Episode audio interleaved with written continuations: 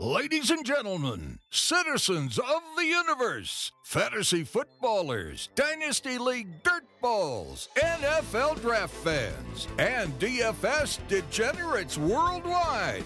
This is the Roster Watch Podcast, presented by RosterWatch.com. Roster Watch Nation. Prepare for pop, flash, and sizzle. Prepare for knowledge bombs and cockamamie business. The Roster Watch crew is here to deliver the goods you can't find anywhere else. Here is your host, RosterWatch.com editor in chief, Alex Dunlap. Ladies and gentlemen, Roster Watch Nation, welcome back to the epic Roster Watch podcast brought to you by rosterwatch.com. My name is Alex Dunlap, here, of course, with Byron Lambert. A quick reminder before we get into the podcast I wanted to thank those of you, I think there were five of you since I complained last week about the lack of new ratings and reviews in iTunes that have gone in and given us those. We certainly appreciate it. Um, I guess I shouldn't say iTunes, now it's Apple Podcasts.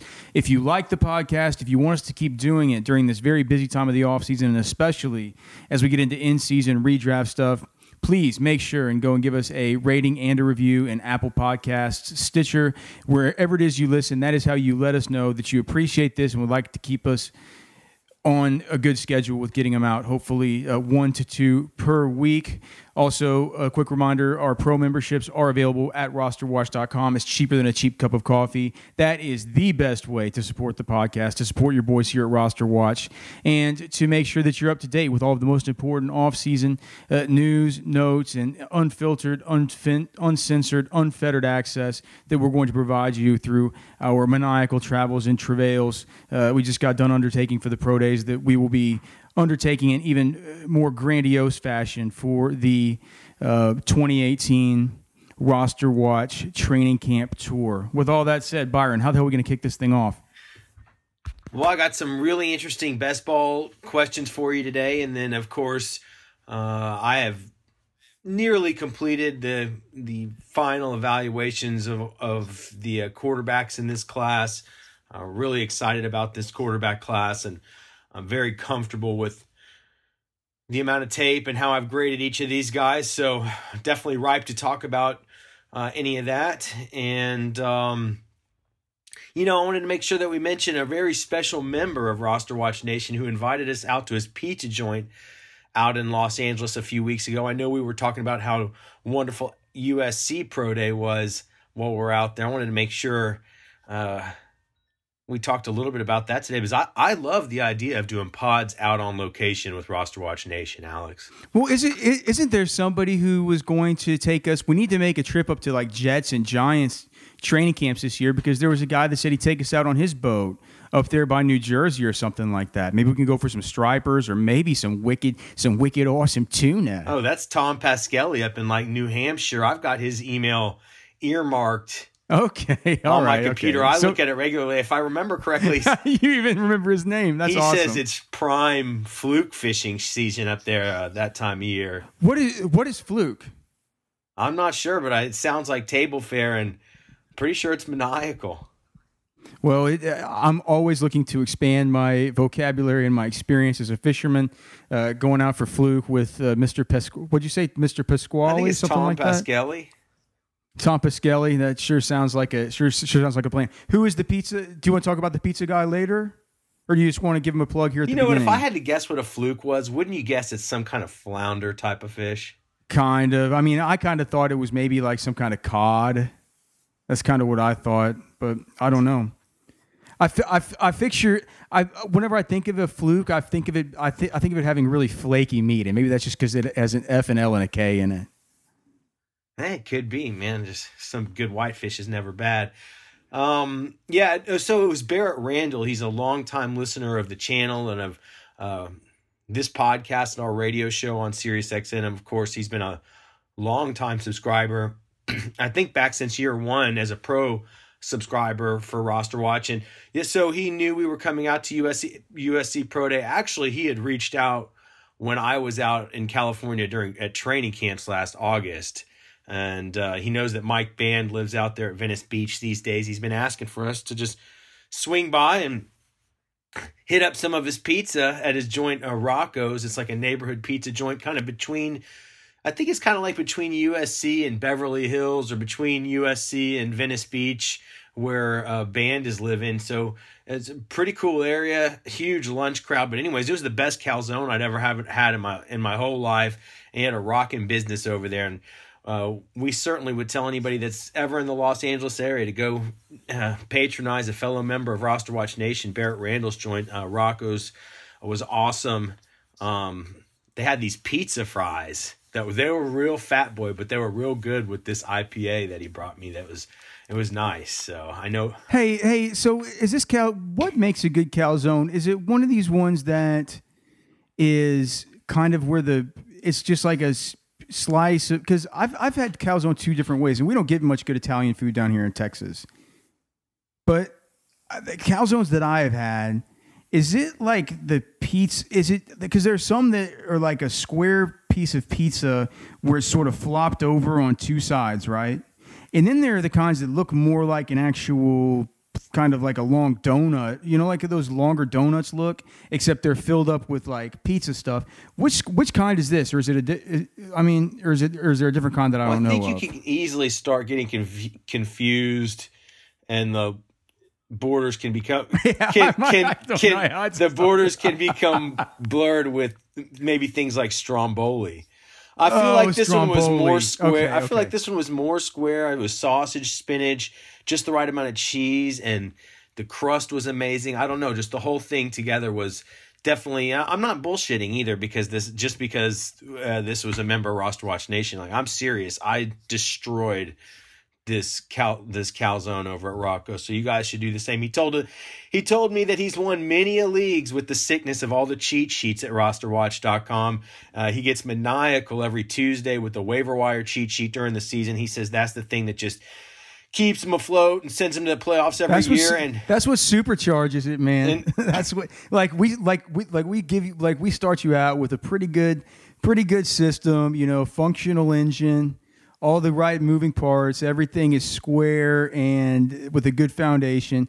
But that thing gets supercharged through the waiver wire cheat sheet weekly. that's just that, that's how you that's how you win. Yeah, that's and, how you and win. he also, of course, he loves the draft cheat sheet. You know, that's the thing that a big driver of his his subscription as well. Though, but he told he did he did have to bust uh, my onions a tiny bit while we were up there. Though he said the one the one year that he got hurt pretty bad and he did. Did he take Todd Gurley too early because we were a year early? He said him? he had too much Cordarrelle Patterson, and no? I could do nothing but crack up about that. Of course, right? I mean that's that's part of that's well, part of the story. We used to say that we we we used to say that there's never too much Cordarrelle Patterson.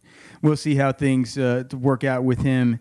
It, now let's see if Cordarrelle Patterson gets a gets a some sort of Super Bowl championship ring as a New England Patriot. Barrett's really cool. He met his wife Angie who's actually my that's the same name as my grandmother so i love that name. And so anyways she's canadian and they had some some diabolical sports bet somewhere along the line when they'd first met. And the outcome of that it was on a hockey. It was on a hockey cha- i think it was on like the uh, nhl finals.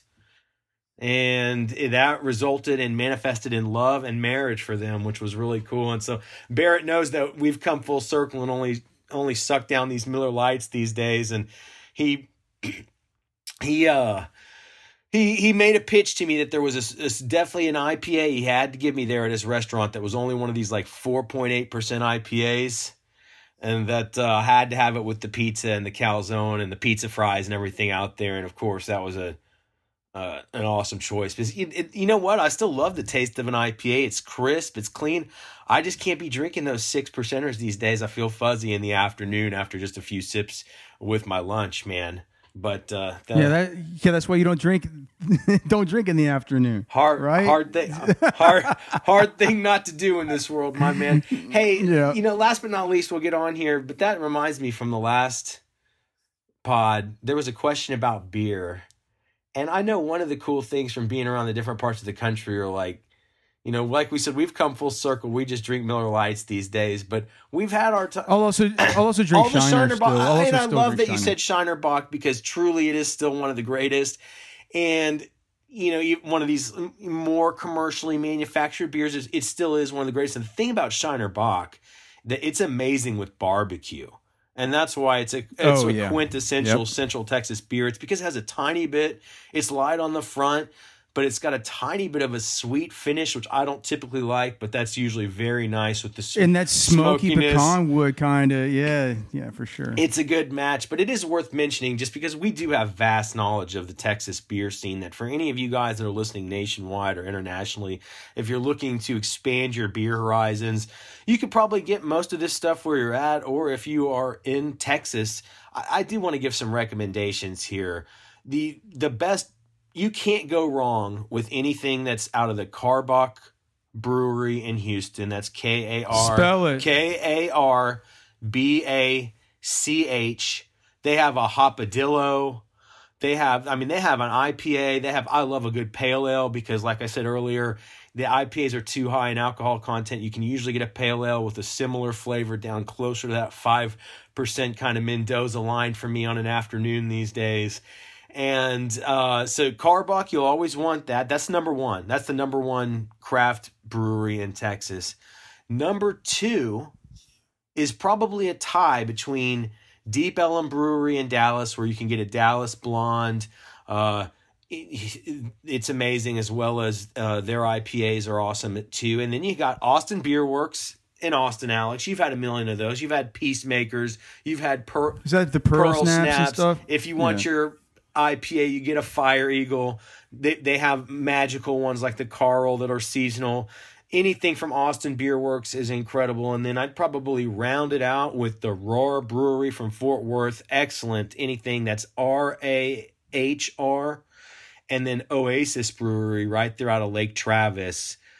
Boy, the slow ride IPA out of Oasis or the Luchesa Lager. Those are two life changing beers, and that's Yeah, the Lucas is really those are- good too. Those are that, that's the Oasis Brewery right there at Lake Travis. Right right over right over here in my new hood.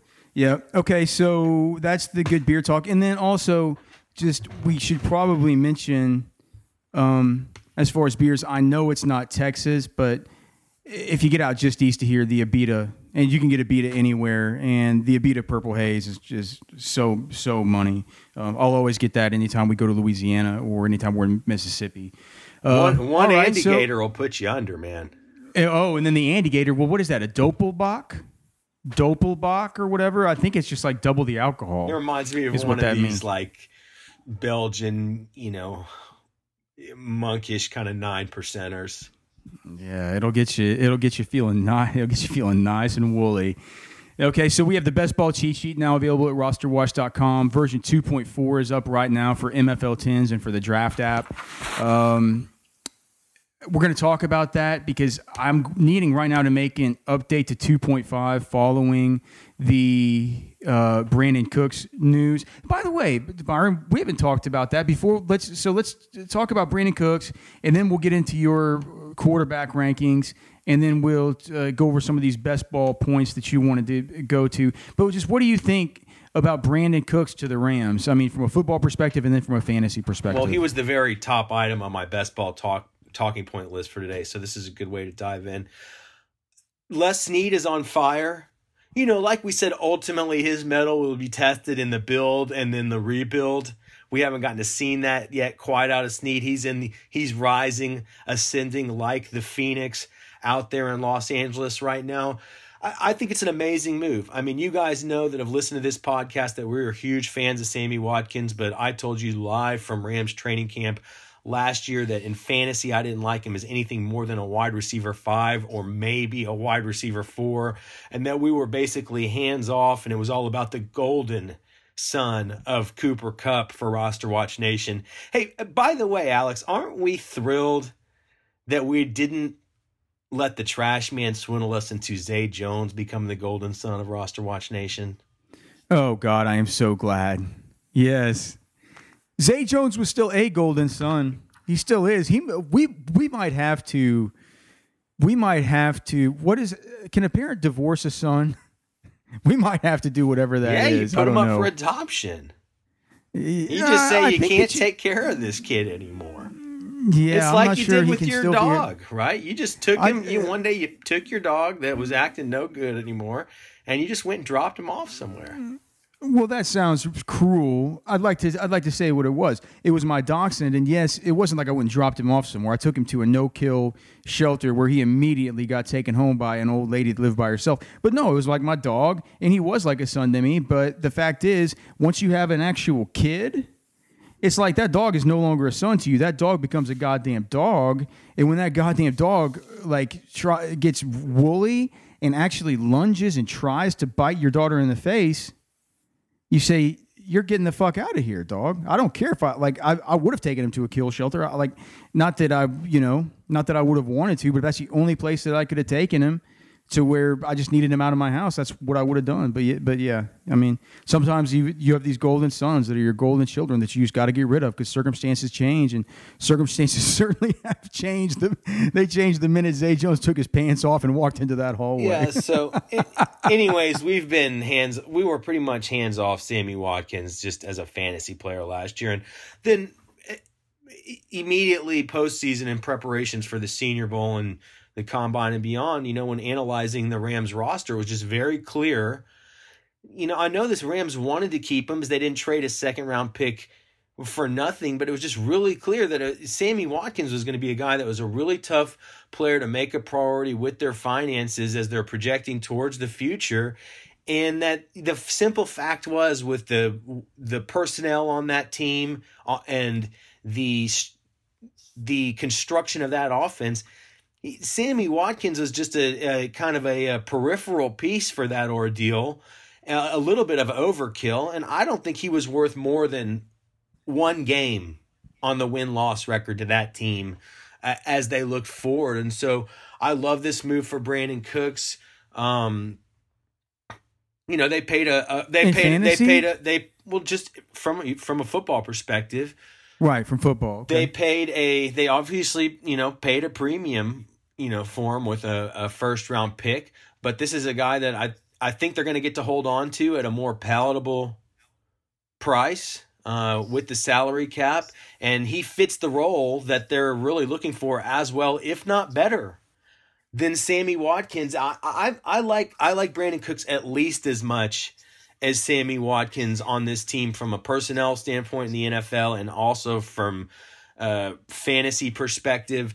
Uh, I, this is Les Snead putting in a comparable player uh, that that's a good fit and, and what's going to be more of a palatable price that I believe he can keep long term. So I, I love it. I, I love it. I mean, you this is a Brandin Cooks, Robert Woods, Cooper Kupp, Tyler Higbee, Gerald Everett, Todd Gurley, Jared Goff, Sean McVay, new school, young kid offense. It's badass. And, uh, you know, Les Snead's made the big signings, but he's also made some big cuts this offseason. So we'll be very interested to, to see how that goes. And, you know, maybe we want to save this later for the pod, Alex, but, you know, the, the opposite side of, of this is, you know, with Amendola gone, with Cooks gone, what does this thing start to shape Well, up hold like on, in wait, New England? wait, wait. No, no, I'm not done talking about this because I think that this hurts Brandin Cooks clearly. Don't you?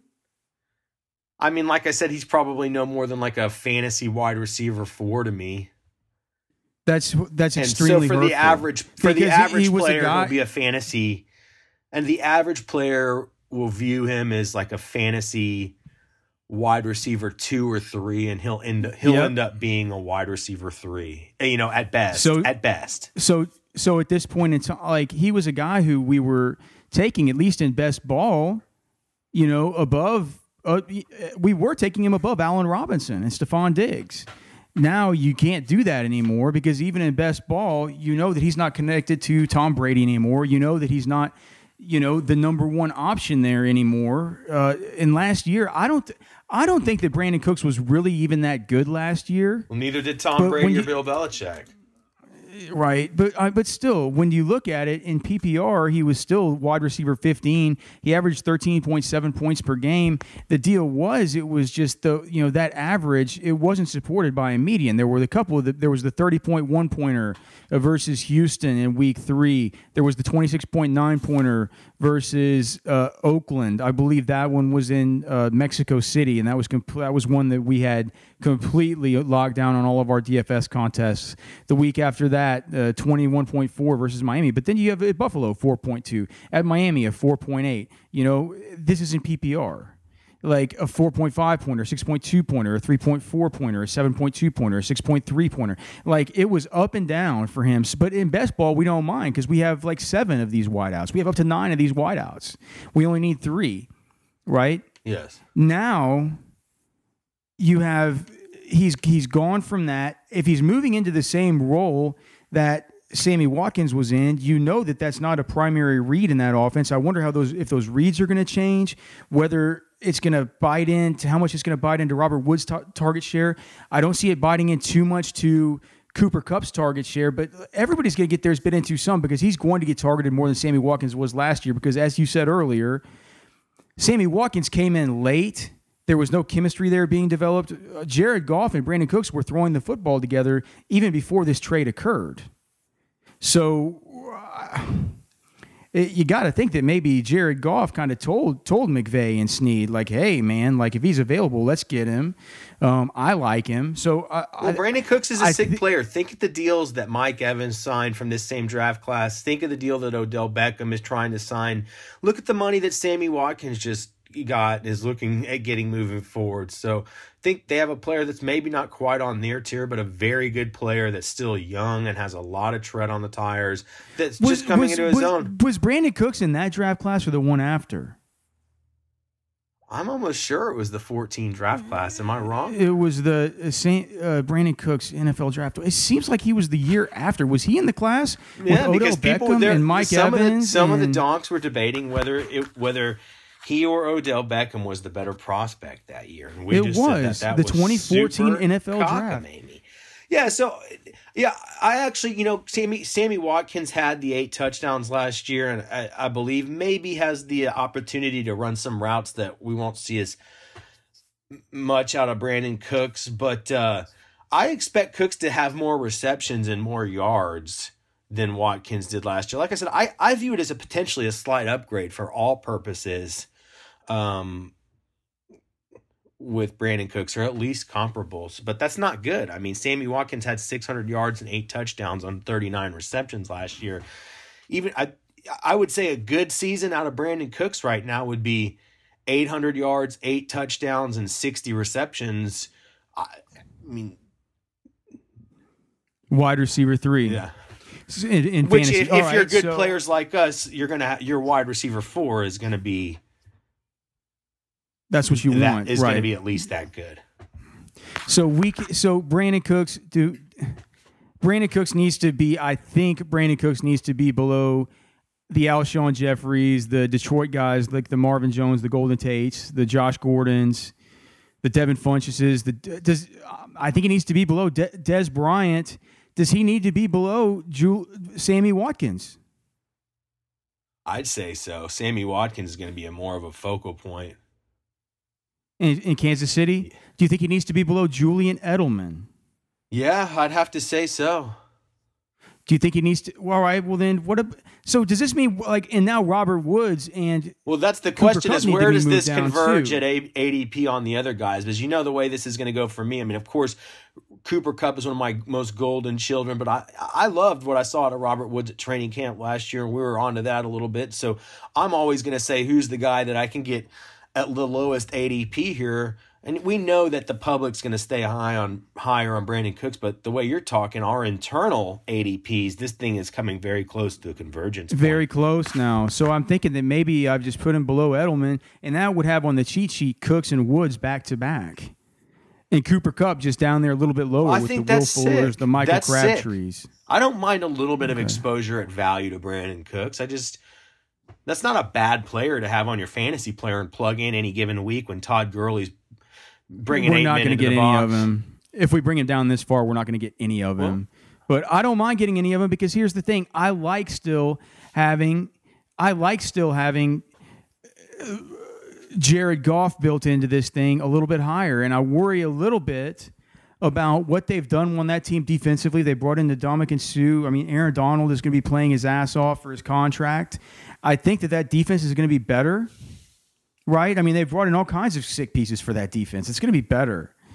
and you just wonder if this is going to be a Todd Gurley run it down their throat game script kind of thing with some uh, normal regression coming the way of the passing game, you know, and that worries me a little bit about Brandin Cooks and worries me a little bit about Goff. With that being said, the other side of the coin about Goff is that I, I like all these players. I like Brandin Cooks. I like Robert Woods. I like Cooper Kupp. I want all of them. But now that Brandin Cooks is there, I feel like it's going to be biting too much into the target shares of all these guys to where I feel like probably the best way to get my exposure to all of them and not have to take a gamble if it's going to be a Higbee or if it's going to be a a Gerald Everett that steps up as the primary tight end option in year two, and not have to worry about the fact that you know Todd Gurley is he going to stay stay the centerpiece of the, even that receiving offense. You know, I can lock in all the Todd Gurley receiving by having Jared Goff. So I am not going to be down on Jared Goff. I'm going to keep him still where we kind of have him in a spot where we're getting a whole lot of exposure. Um, so yeah, that's the way that I feel about these Rams. Do you want to talk about your quarterbacks before we get into the the New England side of the best ball implications, or do you want to just go over that and then get into your quarterbacks? quarterbacks? Is Jared Goff? We're we've always been big fans of Jared Goff, and it's a good transition to the quarterbacks because there's a lot of similarity between the Jared Goff, Carson Wentz, you know, even Marcus Mariota, Jameis Winston uh, class with this year's class. I'll tell you guys what I am. I am personally enamored with this quarterback class. It's a very good class. It's one I'm ex- extraordinarily excited about. It's been a real pleasure breaking these quarterbacks down um, thoroughly. So, you know, I, would say a good way to characterize it, Alex, when looking back since we've we began our travails with roster watching for roster watch nation, scouting our fantasy teams 365 days a year. You know, there's no Andrew Luck in this class but I'd argue that this is like the 2014 class on a megadose of steroids, and that was the class with Manziel and Bortles and Carr and Bridgewater. So we were talking about depth of quality talent in that quarterback class. And I'd also say you could, you know, I we referenced Goff earlier because I think he'd he he'd, he'd be an interesting he'd be an interesting comparison with this group. And I say that because it this this class very much has the depth of that 14th class uh, 2014 class but it has more of the top end sizzle and top end talent that the 15 and 16 drafts had with Winston and Mariota at 1 and 2 and with Carson Wentz and the aforementioned, you know, Jared Goff there at at one and two. And you know, I, I I think we have to give last year's class another year to be seen because of course Patrick Mahomes is one of the absolute most exciting narratives of the 2018 season. You guys know that we feel confident that Mitch Trubisky will take another step, and of course, you you guys know how much we've always loved Deshaun Watson as the as a, as a sick man with the Midas touch on the football field. So I don't want to compare to last year's class yet, but could, very much could be similarities to last year's class. Last year's class looks like it has the potential to have three very solid young quarterbacks. And uh, we have every bit of that opportunity with this class, and I, I I'm excited because when you look on a whole, what an infusion of young talent at the quarterback position the NFL's gotten over the last few years, and um, it's it's exciting what the college game is doing to prepare these kids. This this is not happening by accident. You can't complain. You can't complain about the quarterback play soon. I mean, it's almost like I mean, it's almost like it was the first time I can remember wherever like Mike Florio says it's like the the like the music stopped and there were some of these guys like AJ McCarron still didn't have his ass a chair. You know? Like it was it was really in free agency or er, when's the, and just in general when's the last time that we saw a guy that is considered a franchise quarterback find free agency find himself on the open market you know it just it doesn't happen right like right now there are there are better quarterbacks. There are younger quarterbacks that are coming in. I know everybody always talks about how it's a league. There aren't even enough good quarterbacks in this league to play for all the teams, and that's still kind of true, but it's becoming less and less true. And these are good prospects that are coming up, especially the top five. Yeah, so and you know, everybody talks about the NFL being a copycat league. I'll definitely want to get to how the college game is a copycat league here in a second and and why I do think they're preparing these uh, kids well.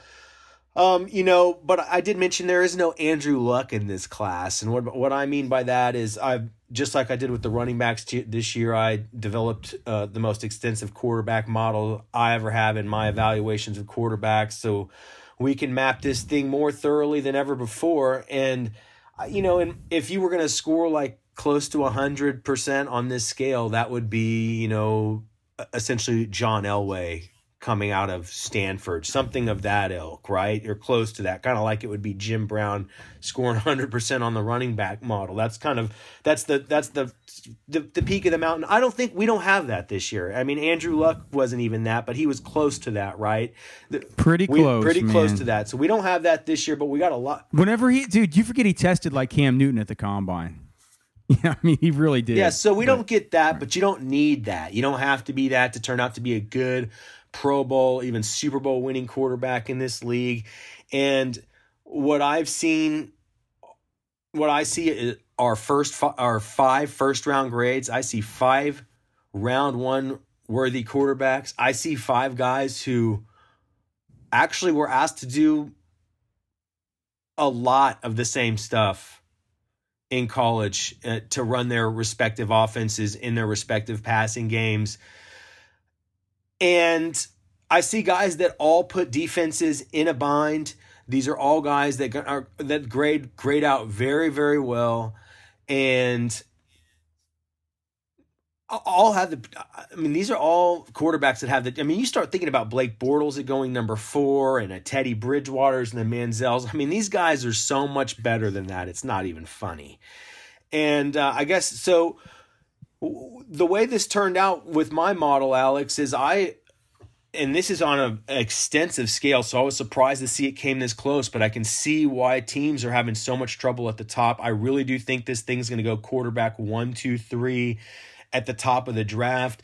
Um, I know we're seeing people mock Josh Allen right now. Mayock, uh, McShay, and Kiper, I think, all have Josh Allen going at either one or two. And so with my model, surprisingly, I got literally a virtual tie between Baker Mayfield, Sam Darnold, Josh Allen, and Josh Rosen. Um, and then Lamar Jackson came in just a, really only a hair or two behind those guys. I don't personally see how he gets out of the first round uh, you know, we've been seeing in the media uh, these last few days that there's talks that within NFL circles, L- Lamar Jackson's draft stock is on fire right now. And I think back to when I questioned John Schneider at the NFL Combine about what the hell was going on with Lamar Jackson.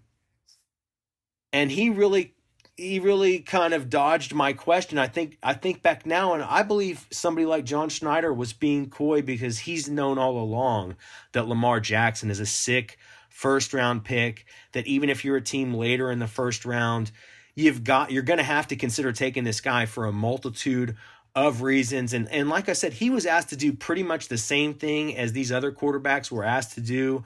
Um, and he he passed those tests with flying colors. Alex, it's not really the any of the on field stuff that we have too many questions about uh, with Lamar Jackson. So. I mean, I'd like to. Dude, he was the he's a Heisman Trophy winner, just like Baker Mayfield. He was the best player in the country for that year, and he's unbelievably fast. He has a great arm. You've seen him make big throw after big throw. Have you seen him miss throws? Yeah, but he's a great he's a he's a he's a great player. None of these guys are perfect. Lamar Jackson's a great player. He's going to go to the Cardinals. He's going to go in the top 15. He's going to go to the Cardinals. I mean, I just don't see how Steve Keim could pass on that opportunity to There's just no other I mean, he's a he's whether you hit or you miss, it's a calculated decision and he's an absolute potential game changer. Steve Keim's I would never t- I would never take Josh Allen over Steve, Lamar Jackson. Steve, never. Steve Keim's Steve Keim's job is on the line he's in a brutal division with against three really studly young quarterbacks. Take he's the got- quarterback. he's got- buy yourself this- some this- time. That's how you buy the time. could- you say, look, Yeah, it could be the that's how you buy the it could be the nuclear option that gets him right back in the race instantly. Right? If you get a Lamar And even if you don't, it buys you the time. You could say, look, you haven't even given me time to let my quarterback develop. You get him in there with a David Johnson in their primes, it would be a- absolutely Oh. spectacular.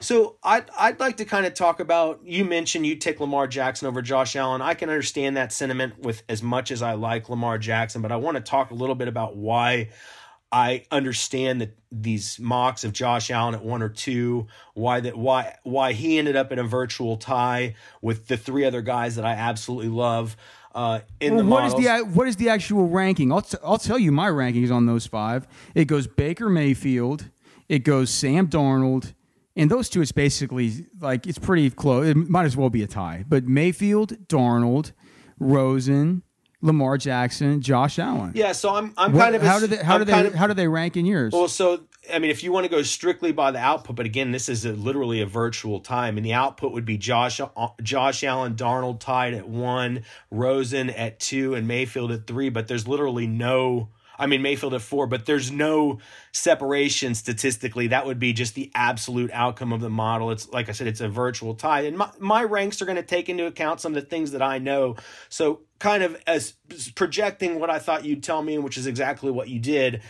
You know, uh, Lamar Jackson's not far off the mark. He's just very, it's like I said, a hair or two behind these other guys. So I'm assuming that what you just stated is likely to be our ranking. But, you know, again, it's like we've said with this year's running back class or last year's running back class, you're going to have a guy ranked at like five that you absolutely love, right? It's not, it's, it's, it's not a, um, indictment right, on the talent. But let, let's talk about this. So, just a few things I really noticed from breaking down all of the tape this year with these guys is that, as I mentioned, they're all I mean, they're all pretty much asked the same to do the same things, a lot of the same things. And here's here's what they have in common, and that that they are all able to do is that they every one of them is able to read a defense. They've all they've all, shown the ability to do that. Every one of them is able to locate the hot route or the quick hitter immediately. Every one of them is able to locate the single coverage when necessary. And they're all able to extend the play in the passing game as well as be a threat uh, with their mobility in, in the running game or at least picking up important yards at critical times. So this is something that you see they're they're all capable of doing. Now, it, it surprises me when you watch the college. Now, the college defenses, some of them disguise some disguise some blitzes and things of this nature and some different fronts, but primarily, and I, I was really surprised to see that this that the defenses were they're playing these guys all the same.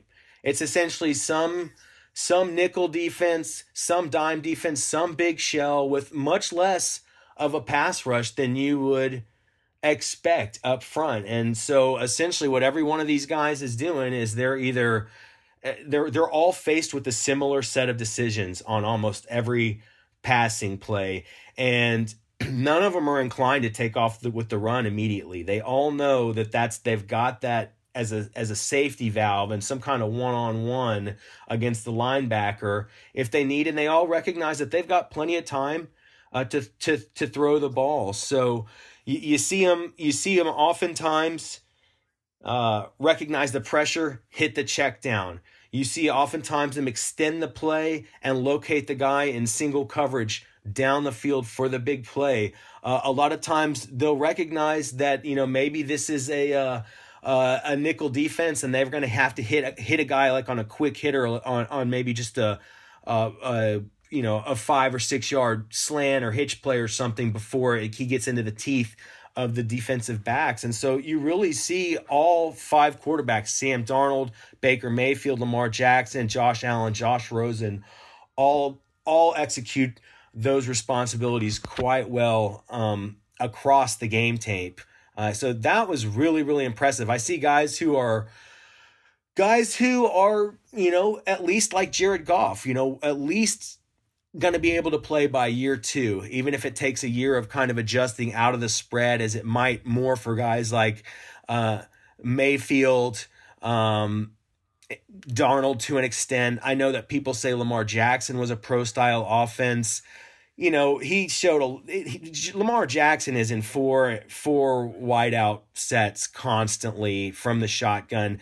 There's some elements there, but he he his offense isn't too too dissimilar to what they're doing at USC and what they're doing at OU. What I, where I saw the differences are with Josh Allen and Josh Rosen.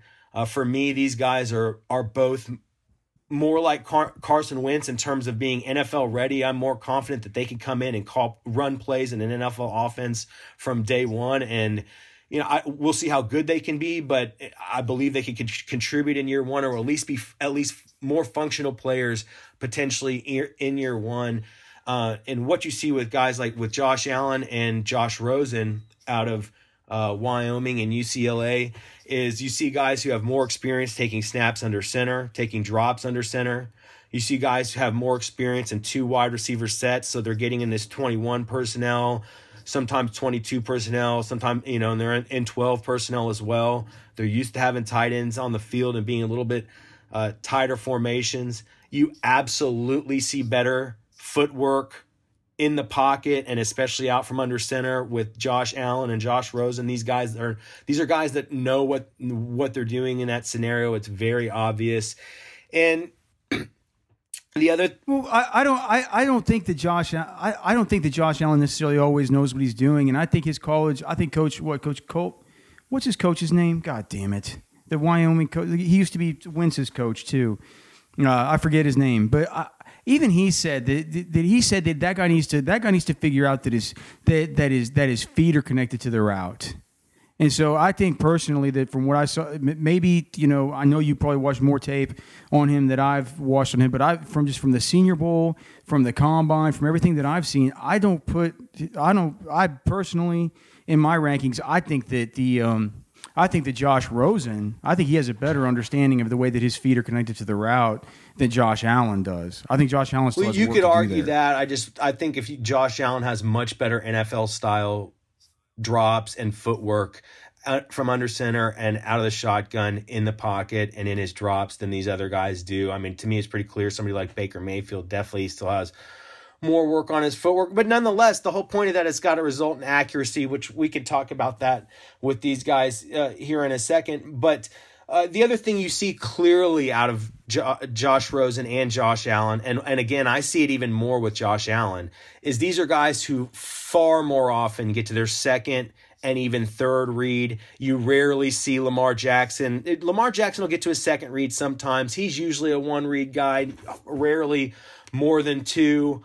Uh, Darnold to some extent, Mayfield, you'll see maybe a second read. You rarely see him to get to his third read. So I feel that Josh Allen and Josh Rosen from their tape, you see him more often having to make multiple reads in their passing progressions, which indicates to me that they're a, a, a bit more ready to uh, take snaps uh, here in the NFL uh, right away. And, and and the other thing is they have more experience in the play action passing game.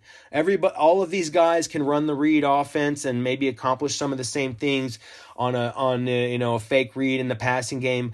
But uh, you see Josh Rosen, you see Josh Allen run a lot of traditional play action passing, NFL style passing in their offenses. They just put they put stuff on tape that you know NFL co- coaches are going to like. And so I get, I know there's a lot of people out there that hate on Josh Allen, but after I spent a lot of time watching his tape, I could absolutely understand why it is that the NFL coaches are compelled and uh, potentially very, very intrigued by his skill set. And then, you know, of course, you know, the thing with Josh Allen is, you know, where he gets big scores is God just doesn't make many of them like that. You know, he gets his his scores for size and arm strength, and even you know, and he's quite athletic for that size. Are just they're they're truly truly exceptional. You know, and uh, you know the for me the way I break the tie personally uh, with the model is that I rank him the lowest of that group because I put the most weight on accuracy, and of course that's where we know that Josh Allen has struggled, but I'll make the same argument for Josh Allen I'll make for Lamar Jackson. Lamar Jackson's act I you know, Lamar Jackson, he he was a sub 60% guy. He had terrible fucking wide receivers that did him absolutely no favors. And I saw Lamar Jackson, a guy that maybe he wasn't always consistently as accurate as you want, but he certainly has the ability for precision NFL passing and pinpoint placement when the time calls upon it. And, you know, I've seen that out of Josh Allen on tape too. And, you know, we saw some inaccuracy, of course, at, at the Senior Bowl, but we saw that improve during the week. We saw a good performance in the game. Um, we saw. I'm not sure that we saw it gradually improve. I think we saw it at times look better. I thought Josh Allen improved to, every day of the Senior Bowl. I, you can go back and listen to our podcast then, and I, I said the same thing there. And look, the thing at the NFL Combine is you and I said it in there is that of all those guys, Josh Rosen was the most inaccurate of the guys in. in yeah, I mean he was off. Of, he was of, off of the guys yeah. in the combine. So Rosen doesn't get hit the highest accuracy scores for me either. His footwork, that footwork being connected to the timing of the routes and being NFL ready and just more comparable what you see in the NFL.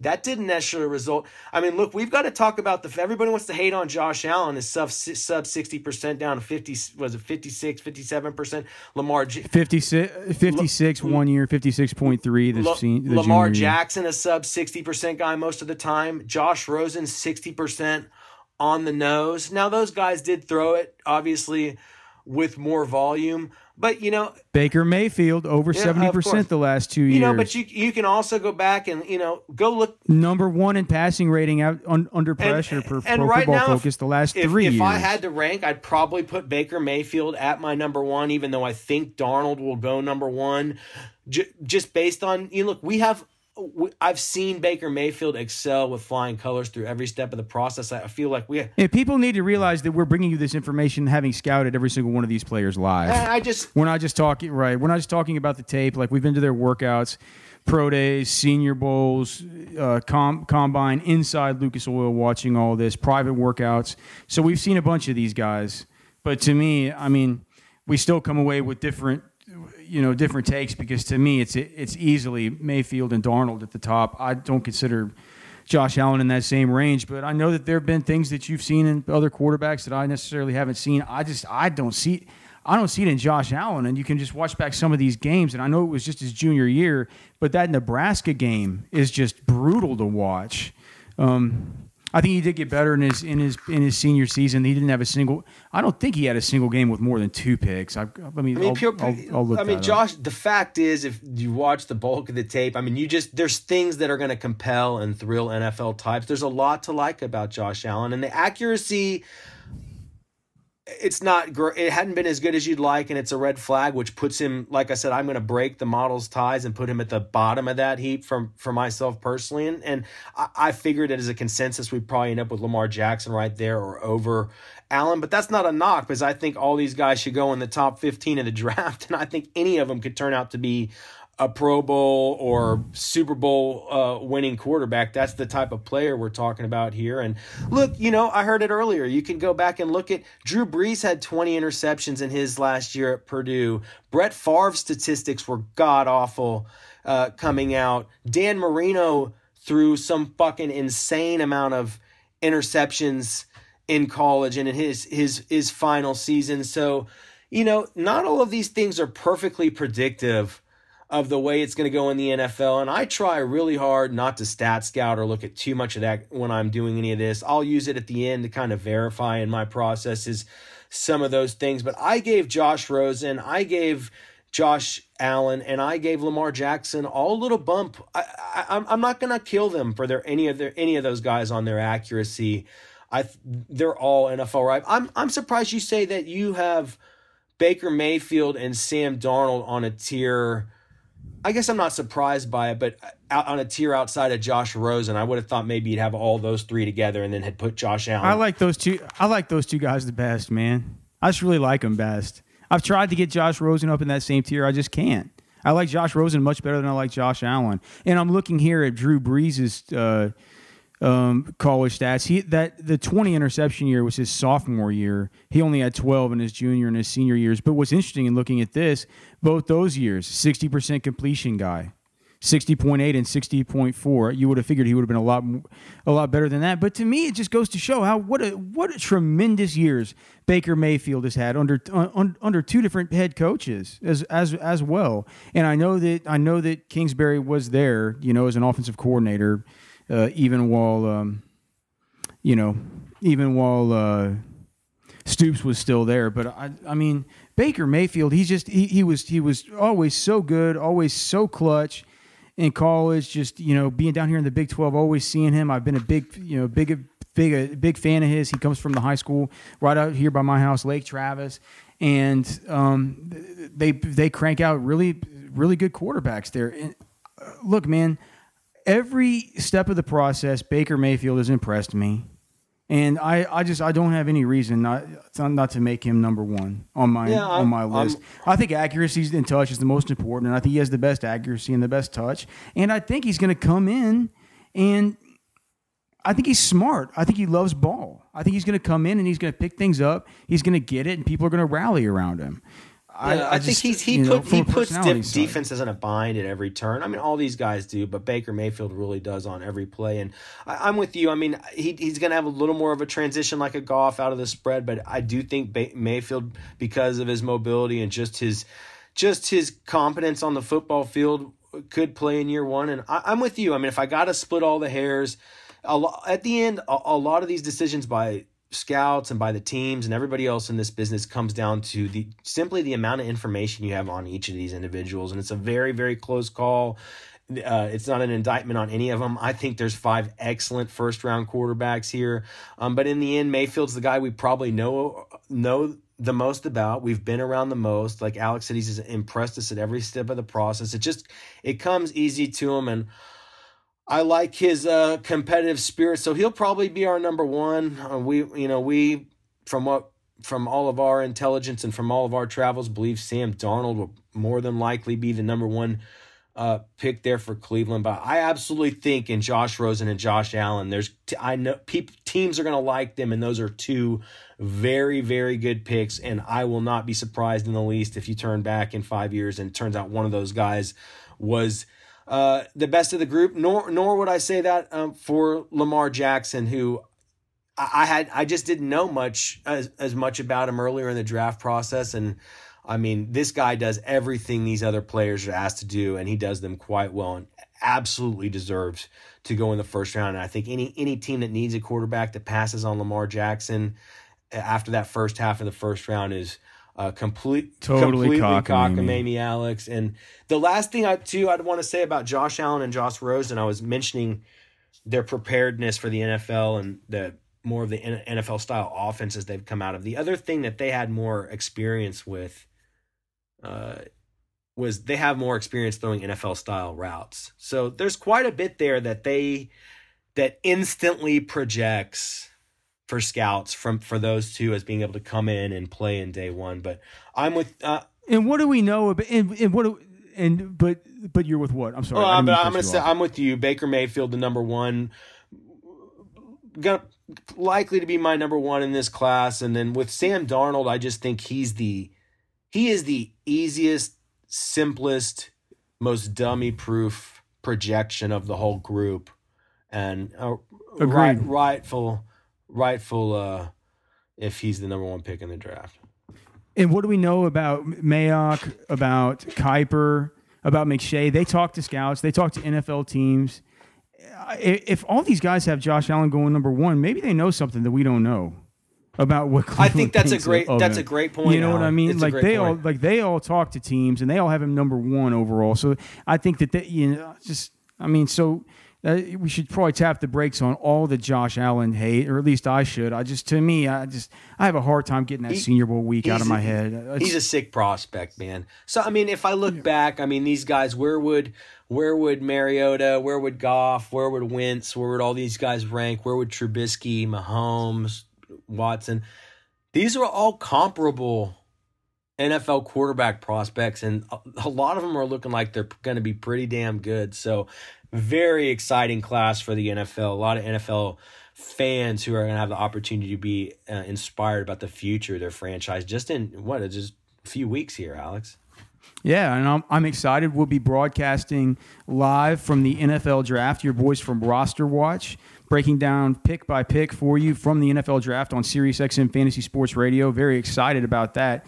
Make sure that you tune in. Um, we'll keep you up to date on Twitter at Roster Watch. And again, if you haven't rated or reviewed the podcast, we'd like to ask you please do it. The more ratings, the more reviews that we get, the more often we will do the show. The less we get, we're, not going to do it as, as much because there's no advertising here. Like we're doing this because we want you guys to engage with us as hosts. We want to know that you're enjoying it. We want to know that you're getting the kind of content from us that we hope you are. And the only way that we know you are is if you give us ratings and reviews and Apple Podcasts. All right, Byron. So, um, you want to get to the uh, just a couple things, as my son here is starting to wake up, and I got to get over to Texas football practice uh, and get him dropped off with his mom.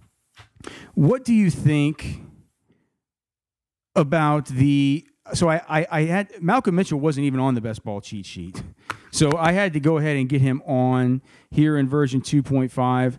What does the Brandin Cooks leaving, and also the fact that Danny Amendola is left, where does this have, or not? Where does this have, but where does this sort of leave Julian Edelman? and Chris Hogan and these guys because there's a lot of targets here that seemingly opened up. Yeah, I mean, Chris Hogan apparently would be a guy that if you could get value on, you're really going to have to like. I mean, well, do you like Chris Hogan at this point? Do you like him? Tell me a player that you don't like Chris Hogan more than. Okay, or just tell me, you, yes or no? Do you like him more than these players? Josh Doctson. That's very close, but I'll say no. You don't like him more than Josh Doctson. No. Kenny Stills. Nope. Jamison Crowder. Yeah, I like him more than Crowder. Emmanuel Sanders.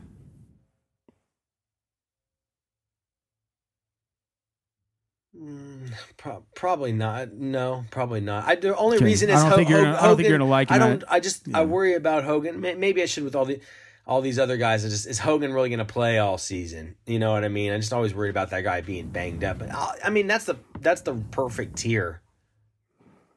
So, would you rather have? Just let me figure this out. So, would you rather have? Um,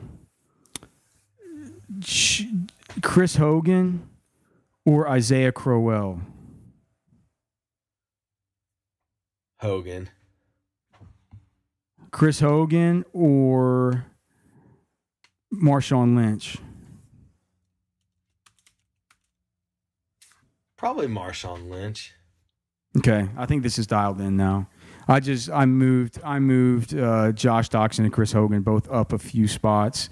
Got Jamison Crowder moved down a little bit. Um, and then what about what about Julian Edelman? I, I mean, to me, in a PPR, you have to be thinking about Julian Edelman around the time that, I mean, do you have to be thinking about him now around the time that you're thinking about a Brandin Cooks? Oh, I'd like him before Brandin Cooks. And right now. All right. What about Sammy Watkins? I think you got to like Julian Edelman more, especially right now. You've got to bake in a sliver of the possibility that maybe Gronk gets traded. Oh, right. All right. So what about do you like Edelman more than Dez? Yeah. Do you like him more than Devin Funchess? Yep. Oh, do you like him more than Golden Tate? No, yeah, I think yeah, I do. Do you like him more than Evan Engram? Yep. Really? All right. Do you like him more than Marvin Jones? Yeah. Do you like him more than Deshaun Watson? Pro- that's closer. Probably just I mean that's I don't know. That's probably more than the black anaconda, Josh Gordon. Yeah, I think you have to. Okay, well we can't get him up that high, but I know where we're going to get him. We're going to move Julian Edelman up to where we're going to get some exposure. But we're going to still keep him we're going to still hopefully be able to. I can't get the exposure level on him too high because look, the way that the cheat sheet is made is that at the end of the third round and during the entire fourth round, unless Dion Lewis, well, I'll, I'll, say this from the end of the third round through basically halfway through the fifth round, we're going to be taking wide receivers or we're going to be taking possible elite tight ends that fall to us or elite quarterbacks that fall to us through through through there because that's just the way that value falls.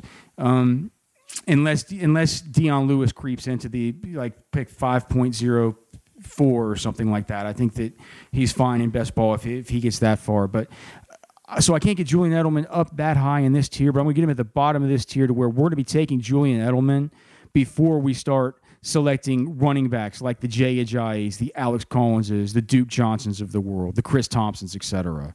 Um, uh, as our kind of running back, you know, our running back fours and stuff like that. I want to get Julian Edelman as my low end wide receiver two, high end wide receiver three before I start getting into running back fours like a Jai Collins, Duke well, I, Johnson. I think those guys all sound if that's if those are the running backs we're talking about. I think all that sounds just like the right area. I like Julian Edelman, and I certainly like all those running backs, especially if you're talking about at RB four.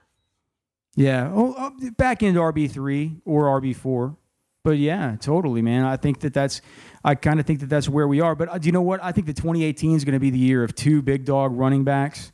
And then I think your running back three is going to feel a little bit thin. It's just going to be whether you hit, whether it's the Chris Thompson that hits, whether it's like pre draft, whether you get the Nick Chubb or the Sony Michel, you know, if they get to good landing spots, if one of those guys hits, you know, if the Tarik Cohen hits you know, if Alex Collins manages to stave off any uh, ma- major competition, he could really hit as a running back three that has, you know, high end running back two upsides. But I don't think that you could be taking any of those guys through the end of the third round to, until pick like 5.04, at least as how things shape up right now uh, on the best ball cheat sheet available to our pro members at rosterwatch.com. Was, was there anything else best ball wise you wanted to talk about before we get out of here? Well, we could save it for the next one. I wanted to get into the Jets offense and the Packers offense. Why don't we save that for the next uh, podcast? You guys, quit being donks. Don't be fish in your best ball drafts.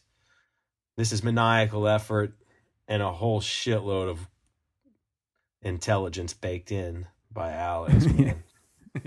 yeah, well, by by all of us. It's just all I do is I help in uh, assimilating this and putting it together. By the time the draft season rolls around, We'll have Byron on board. We'll have me on board. We'll have the whole roster watch crew on board, cranking out updates to the cheat sheet virtually every single day as we go into another winning season. That will bring an end to this episode of the Roster Watch podcast. Again, guys, please go and give us a rating and a review. If you want the podcast to come more often, we pay a bunch of attention to it. And so if we see 10 reviews and 10 you know new ratings come in this week, you guys will get two podcasts next week. We promise you that. So for Byron Lambert, for the Trash Man, for the Robot Genius, and all of Roster Watch Nation, my name is Alex Dunlap. This has been the Roster Watch podcast brought to you by rosterwatch.com.